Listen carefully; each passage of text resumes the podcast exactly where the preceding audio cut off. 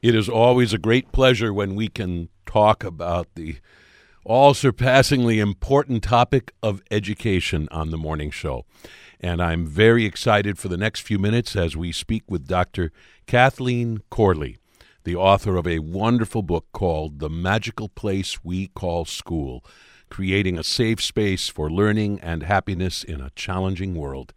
Chicago born uh, Kathleen Corley has had a long career in education, and I'm happy to say she began that career as an elementary music teacher and uh, eventually moved into administration and has been a, a, principal at a number of different schools, actually, the founding principal at three different schools. And uh, she draws upon her many years of experience and insight uh, in writing this book, in which she shares uh, many different thoughts about all kinds of different facets of public education and what it means to create a school uh, in which school in which students can feel uh, exceptionally safe and motivated and respected and uh, and able to learn to their highest potential. And there is a lot to uh, to learn from this uh, marvelously written book, and I'm so excited to be able to uh, speak with the author. The book is published by Forefront Books. Again, it's titled "The Magical Place We Call School." And Dr. Kathleen Corley, we welcome you to the morning show. Thank you for that wonderful introduction. Sounds like my mom wrote it. we have a couple of things uh, in common, you and I. Uh, first of all, we're both products of the Midwest. We're both Chicago mm-hmm. Cubs fans. I actually sang the national anthem for a Cubs game back in 2001. And uh, oh, that's my dream. and my wife uh, is uh, a retired uh, public education, public school music teacher and uh, I'm uh, I I teach music at our local liberal arts college. So uh, education is a big big part of my life, as is music, and so uh, I took your book in hand with just special delight and and really really enjoyed it. I should think one of the challenges is not finding things to write or having things to say, but having, in a sense, too much to say. I mean, when when we're talking about a, a career decades in public education. Uh, how do you go about the task of kind of making sense of it all and figuring out what are the most important things that I want to say and how I want to say them? I have to give credit to Glenn Plaskin on that score. The thing that kept me from writing uh, all those years, first it was, well, I don't have anything important to say uh, because I was young then and I didn't know a whole lot. And then later when people would ask me, I would think, okay, I have all these stories and they make sense to me and I use them when I'm training assistant principals or uh, coaching teachers because they have a purpose. They end up having a purpose. But I, I don't know how to organize them. And the, the, or, the organization started to develop with a few tips from Glenn.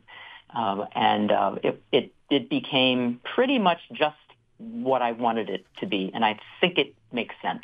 It really does. It's beautifully written, and there's it's packed, and yet not in an overwhelming way. I mean, I really admire the way in which you have told kind of a sprawling and, and complicated story.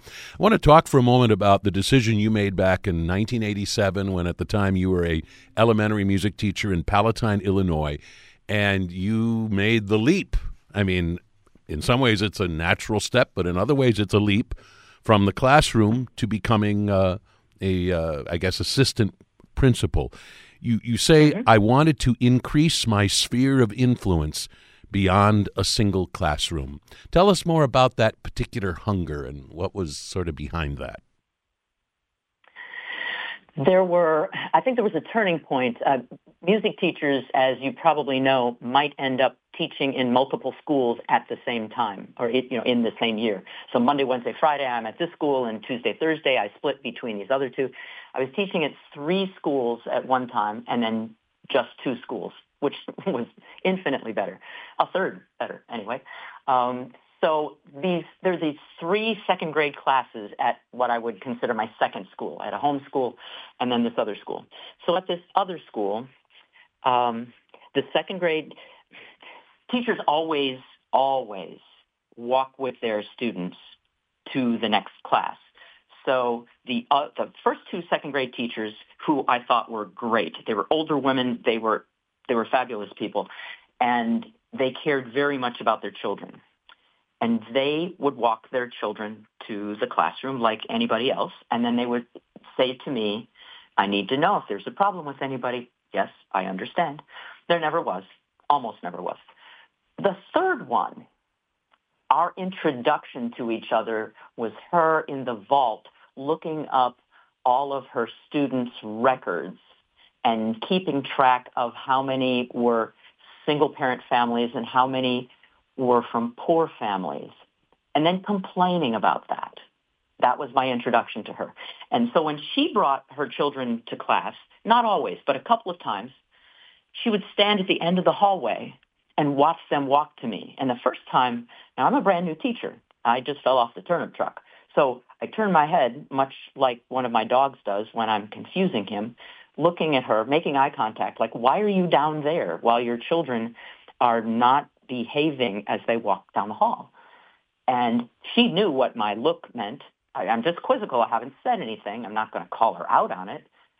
She says, I'm making sure they can walk without me. No, you're not. You're just lazy. So I was thinking, okay, when they walk in my room, I play the Pink Panther song. Do do do do. And as soon as that happens, they know they're supposed to be quiet, go right to their seats, and then we're going to make a lot of noise. And then at the end, I'm going to play that song again. They'll sit up straight in their in their seats and they'll walk out. And one time, somebody, one of the children asked, "Why do we have to be quiet when that happens?" I said, "Oh, because it's the Pink Panther song." Okay. He doesn't speak. It was the perfect song for the occasion. So I'm thinking I can control every single thing in this room. I don't necessarily need to, but I can. I don't like the way that second grade teacher does that thing. I wonder if I had a whole building, could I move her off of her notion of just barely phoning it in? Or would I need to work to have her sell Mary Kay or something instead. well, it obviously was a move that has has proven to be a, a, a, wonderful move for you. For as fine a music teacher as you were, you have certainly left your mark in a lot of great ways uh, as an administrator, and we'll get into some of that in just a moment. Some of the interesting experiences you've had. At one point, you share a term that I've never seen before administrivia, which you talk about how how a, a principal is someone who, among other things, ends up dealing with a whole lot of things that the typical teacher would not in any way be interested in dealing with. And I wonder if you could just talk for a moment. You don't spend a lot of time in your book talking about so called administrivia, but surely that is a big part of the life and a big part of your responsibilities. To what extent is that a frustration for you? I mean, to what extent do you wish you could devote yourself wholly and solely to uh, the central matters of, of, of, public education? It would be nice to have a, a clerk or someone do all of those things, but the principal really does need to do them. It's reports, it's uh, keeping up with uh, changes in um, in protocols for things, uh, making sure we we meet deadlines on things. We have a, a, very, I wouldn't call it intensive, but thorough uh, teacher evaluation program uh, in in the state, and it has a lot of there are a lot of clicks involved. Oh, you'll you'll like this analogy. You know, in Baroque times, uh, musicians were paid by the note that they played hmm. on some in some circumstances. So if if you're if I'm writing for you to play, you will slip me something. So I write lots of flourishes and things so that you can so that you can make a little bit more money. and the tuba player or the equivalent of it is really not in a good place. He's not going to make as much money as everybody else because it's usually longer notes, right? I believe that whoever wrote this program that has very good content was paid by the click that we're supposed to make to get deeper and deeper and deeper into the program. So just just putting the evaluations into the system requires clicking pretty deeply, like six to eight clicks every time you're going to do something. And you need to do it for a staff of 90. So um, it, that's administrivia at its height. And I, and I want to see the paycheck of the guy who wrote the program for the State Department of Education because uh, it takes me back to Baroque times. we're speaking with Dr. Kathleen Corley, and we're talking about her book, The Magical Place We Call School Creating a Safe Space for Learning and Happiness in a Challenging World. In this book, uh, Dr. Corley shares all kinds of thoughts on what schools should be and need to be in order for uh, for for students to uh, have as positive and beneficial an experience as possible. And, uh, and of course, that means, among other things, trying to address the emotional needs of each and every child, uh, their emotional well being, which, of course, is essential to any, any person being able to learn and perform uh, to, the, to the height of their uh, ability.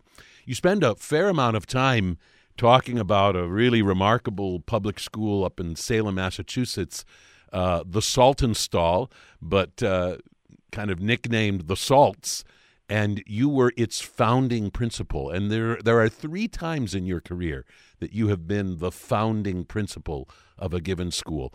This is some of the most interesting stuff in the book.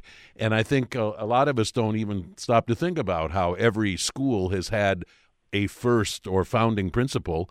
And that first or founding principal uh, faces all kinds of extraordinary responsibilities beyond the, the principals who follow after.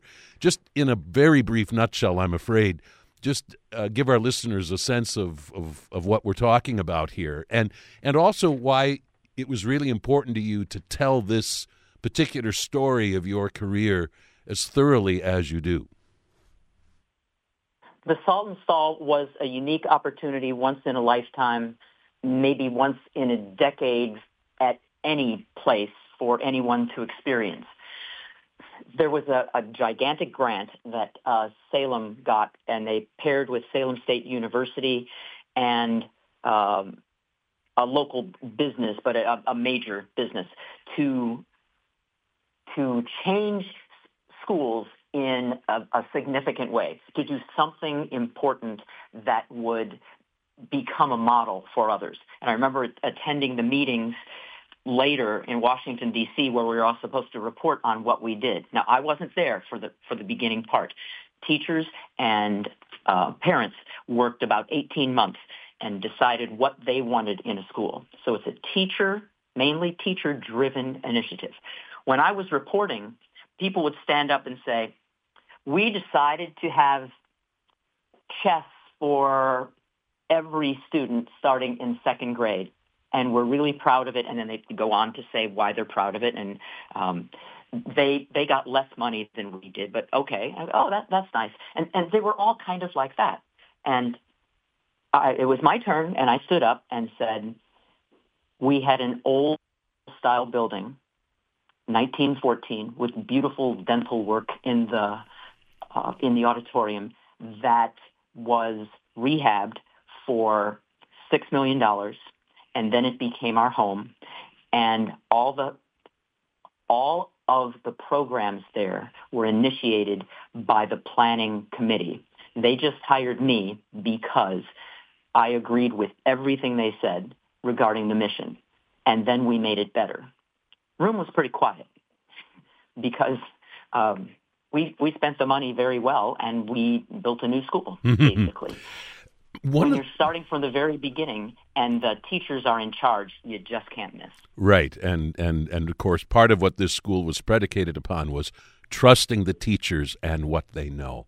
I am so glad exactly. you share. Uh, I'm so glad you share one intriguing story uh, about the whole matter of what your uh, what your title would be, and you tell us that you know one of the more uncomfortable moments you had uh, as things were gearing up for uh, Saltonstall to open was that there were quite a number of teachers that did not want a principal or if there was a head administrator, that they not be called a principal.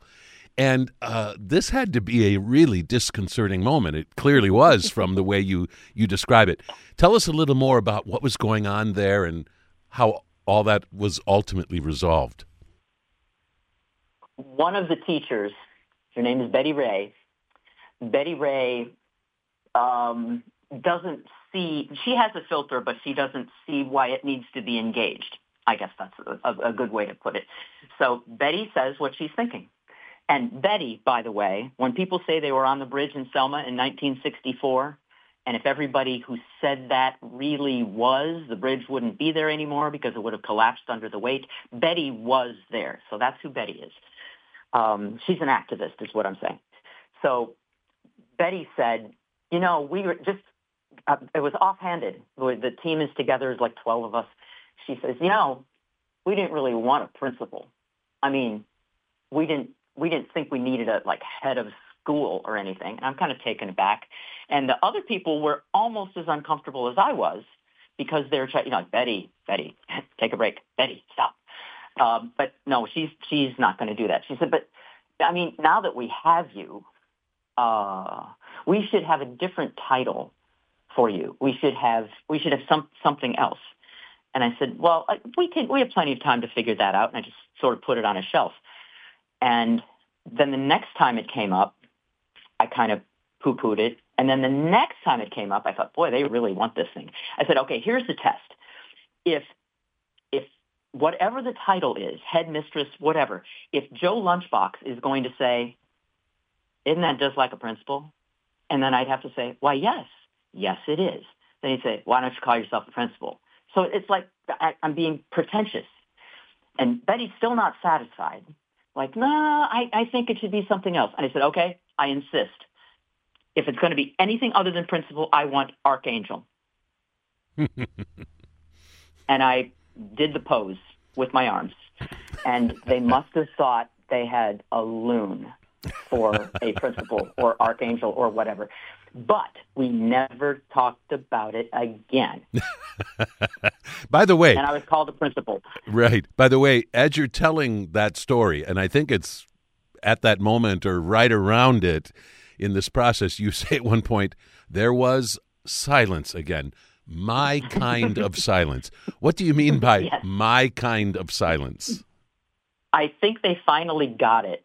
I think I think they started to understand who I am and what they could count on me for. I hear you. I understand. It's like Japanese, yes, yes, I hear you. Yes, I hear you. No, I'm not going to do that. I hear you, but this is not the most important thing we have to do. We needed to put together policies. We needed we needed to get on the roster for the state of uh, Commonwealth of Massachusetts. That is, you don't exist as a school until you have a school number, and then they start sending you reports so you can have some administrivia, administrivia to play with. Um, there was all of that to do besides the big idea stuff and buying the furniture and outfitting things and encouraging people to come because it's a choice district. You have to market your school. Right, and that was a big part of your job.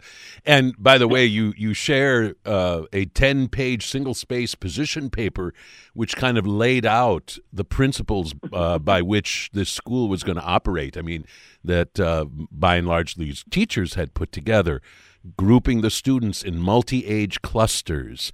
Uh, all of the the younger students taking Suzuki violin uh, all students taught a second language as part of the regular curriculum, and on and on. An absolutely fascinating list. You liken it to Martin Luther's 95 Theses. Um, oh, hang on there. um, it's also at one point, as you're describing all this, which is so interesting, and by the way, we should tell our listeners that the building, which is a, a beautiful old historic structure, ends up not being ready uh, for business that first fall, and you have to scramble around to find other places for the education to happen. I mean, this whole story in and of itself is so fascinating. I want to ask you about something that's, in a sense, rather trivial, and yet I find it really intriguing. When you're talking about one of the, your key colleagues in the planning stage for the Saltonstall, uh, you call this particular person a formidable thought partner. A formidable thought partner. I just love that concept. I can't remember ever actually hearing that particular turn of phrase before, but I should think anybody who is in education, whether they're a teacher or an administrator, probably benefits greatly from having a formidable thought partner. What does a formidable Absolutely. thought partner mean to you? Someone who is not going to accept necessarily what I have to say uh, at face value. I may think I have thought through it quite well, excuse me, and that person should be good at finding what I missed or challenging me on what it is that I have just said. Uh, I'm famous, not famous. I say on a regular basis, I see two or three people in the hallway and I say, I need to borrow your brains, which is exactly the same thing. And there's usually a sarcastic comment that goes along with it. Well, there's not much left of mine because uh, it's been a rough week or something like that. I go, oh, I'm sure there's enough left for what we need to do. I, I absolutely positively need them. And I also want them to be a part of what I'm thinking of. There are things that are surprises. You know, we we do goofy things like um, pickle tasting for the for the uh, staff members, and there are 80 jars of pickles out there, and everybody stands outside my office and tries the pickles with crackers, and well, that one's hot. I need something to drink, and they just have a great time with it, or a um, caramel apple bar or a whatever. Those things are surprises. Those things, that's between the assistant principal and me, usually. But for other things, they need to be involved because they'll come back to me after I've asked them about some harebrained idea I have. They'll come back and go, you know, if you just changed the first part and you didn't invite everybody to the second part, I think you'd get what you want. Wouldn't that work? And I'd say, yes. Do, it, do you want a piece of this project? Do you want all of this project? And the person might smile and say, I was hoping you would say that because we're, we're raising leaders. There, there are a bunch of kids here as teachers, not all of them, but many of them are in their 20s. And they're awesome, but they don't lead stuff so much yet. But they'll have the confidence to do that if they lead smaller projects. Mm-hmm. It's not that I'm trying to get everybody to be an administrator. They may do something. They may be an assistant superintendent for curriculum. They may be a, a superintendent. Uh, I don't know. They should do whatever it is they want, but they should have the impetus, impetus to do things beyond their classroom walls. Mm because that's the fun part. Absolutely. Speaking of fun, I wanted to say that uh, at one point uh, you say, I have always been a believer in the power of fun. And I think uh, some of what we've already talked about, uh, you know, it's, that's pretty clear that you have a, a good sense of humor and appreciate fun and having fun and the value of fun. But it's really intriguing to me as well that you are a principal who clearly believes that it's not just it's not just about fun. Uh, it's about a lot of other really serious matters, and that the way you use fun is within, I, I should say, maybe a, cer- a certain framework and a certain set of expectations of students and of teachers and, and of everybody. And and I, I really appreciate that. It seems to me that uh, a really good teacher, a really good administrator, a really good parent, a really good lot of things has to do with how we use fun. And if fun is the only thing versus if fun is just one element uh, in what, how we're going about what we're doing. I think you know me like an analyst. I don't have one. We should talk later, maybe. Um, yes, you are right. If if the classroom is all about fun and we're not getting things done because the class loses it after they've had the fun, like you can't get their attention back, that's the problem. So I'm the great construction cone mover. I protect time in, for learning. Uh, we don't do interruptions to the class day. You won't hear, you'll hear announcements in the morning. Right after you hear, our, our mantra is respect, and it stands for responsibility, empathy, self-control, being positive, showing effort, cooperation and being trustworthy. So instead of a bell in the morning, I mean, who needs that? Um, Aretha Franklin sings respect, mm-hmm. uh, just a bit of it, and that you should be in your seat and we should be ready to go. So after she does that, I do the announcements. And um, when I do the announcements, the last thing I say is ask good questions, make good decisions, leave things better than the way you found them, especially people's hearts, and please show respect. Well, if you do all those things, you're going to be a sort of button down, uh, all about business kind of place. And you're just waiting kind of for the fun to happen. And the fun can happen if your if classes are under control and and children are decent to each other and they respect each other. We're a uniform school. We're a uniform district, but not everybody follows the uniform um, procedures. Like shirts are supposed to be tucked in, and if there are belt loops on whatever you're wearing on the bottom, you need to have a belt, except for kindergarten and first grade, because what clean up aisle four for boys who don't plan well enough ahead to undo the belt. Uh, so it just, you just have to give them a little bit of grace there. So we we do it the way it was written because whatever you put in the handbook, you should be following. And if you don't want it in the handbook anymore, then take it out. Good example of that.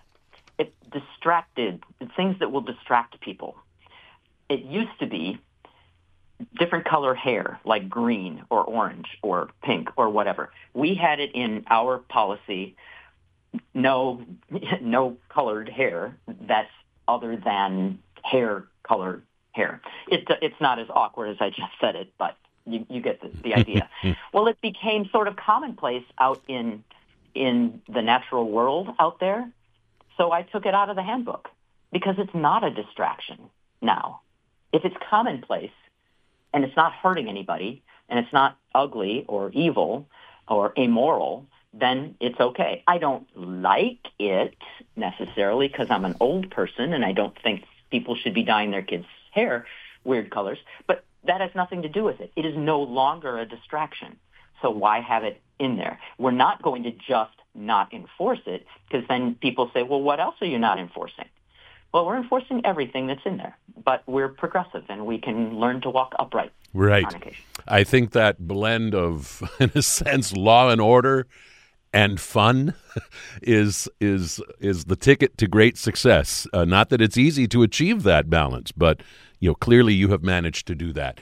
Um, one of the abiding themes of your book, and of course central to what you are all about, is caring of observing, of knowing your students well and caring about who they are and why they're doing what they're doing.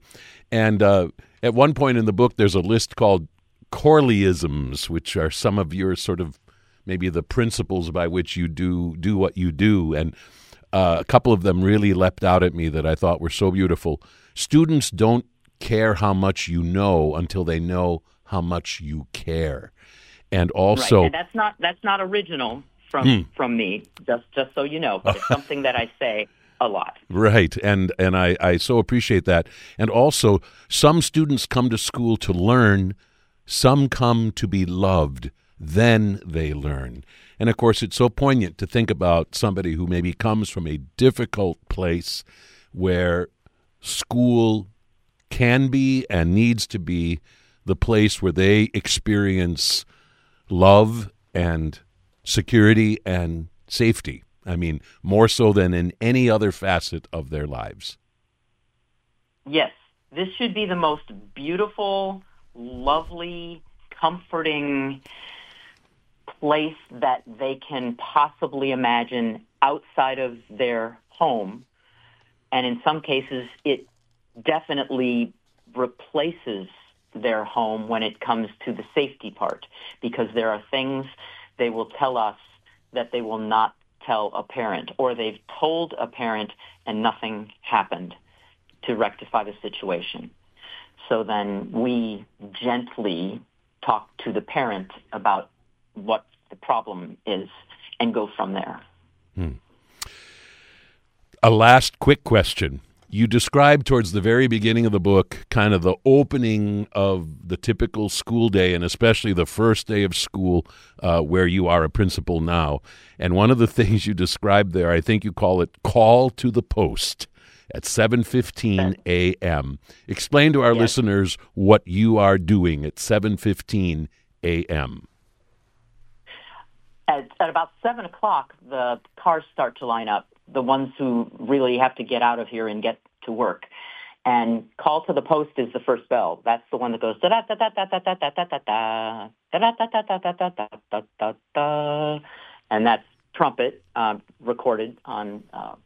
on the intercom.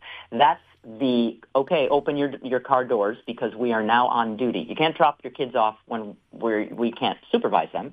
Although people try to do it on the regular, um, have to call them and go, hey, no, we can't do this. We can't we can't pay people before 7:15. It's just not going to work. So they start coming into the building and they go to a variety of places. They may go outside to play. They they may be going to a club that happens. Um, my club happens on Tuesdays and Thursdays in the morning, and it's a drum and dance team. The dance teacher takes care of the dancers, and I take care of the drummers.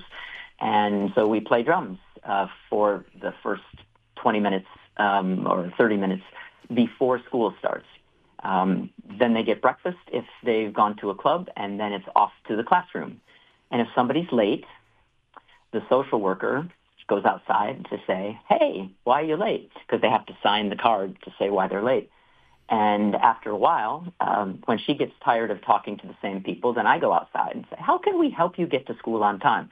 Well, I don't even, I don't understand why you make such a big deal out of it because it's you know it's just my kid. Actually, it's not. As a matter of fact, it is the entire class because the teacher's finally rolling and she's got everybody's attention, and then Thomas walks in, and every head turns to Thomas.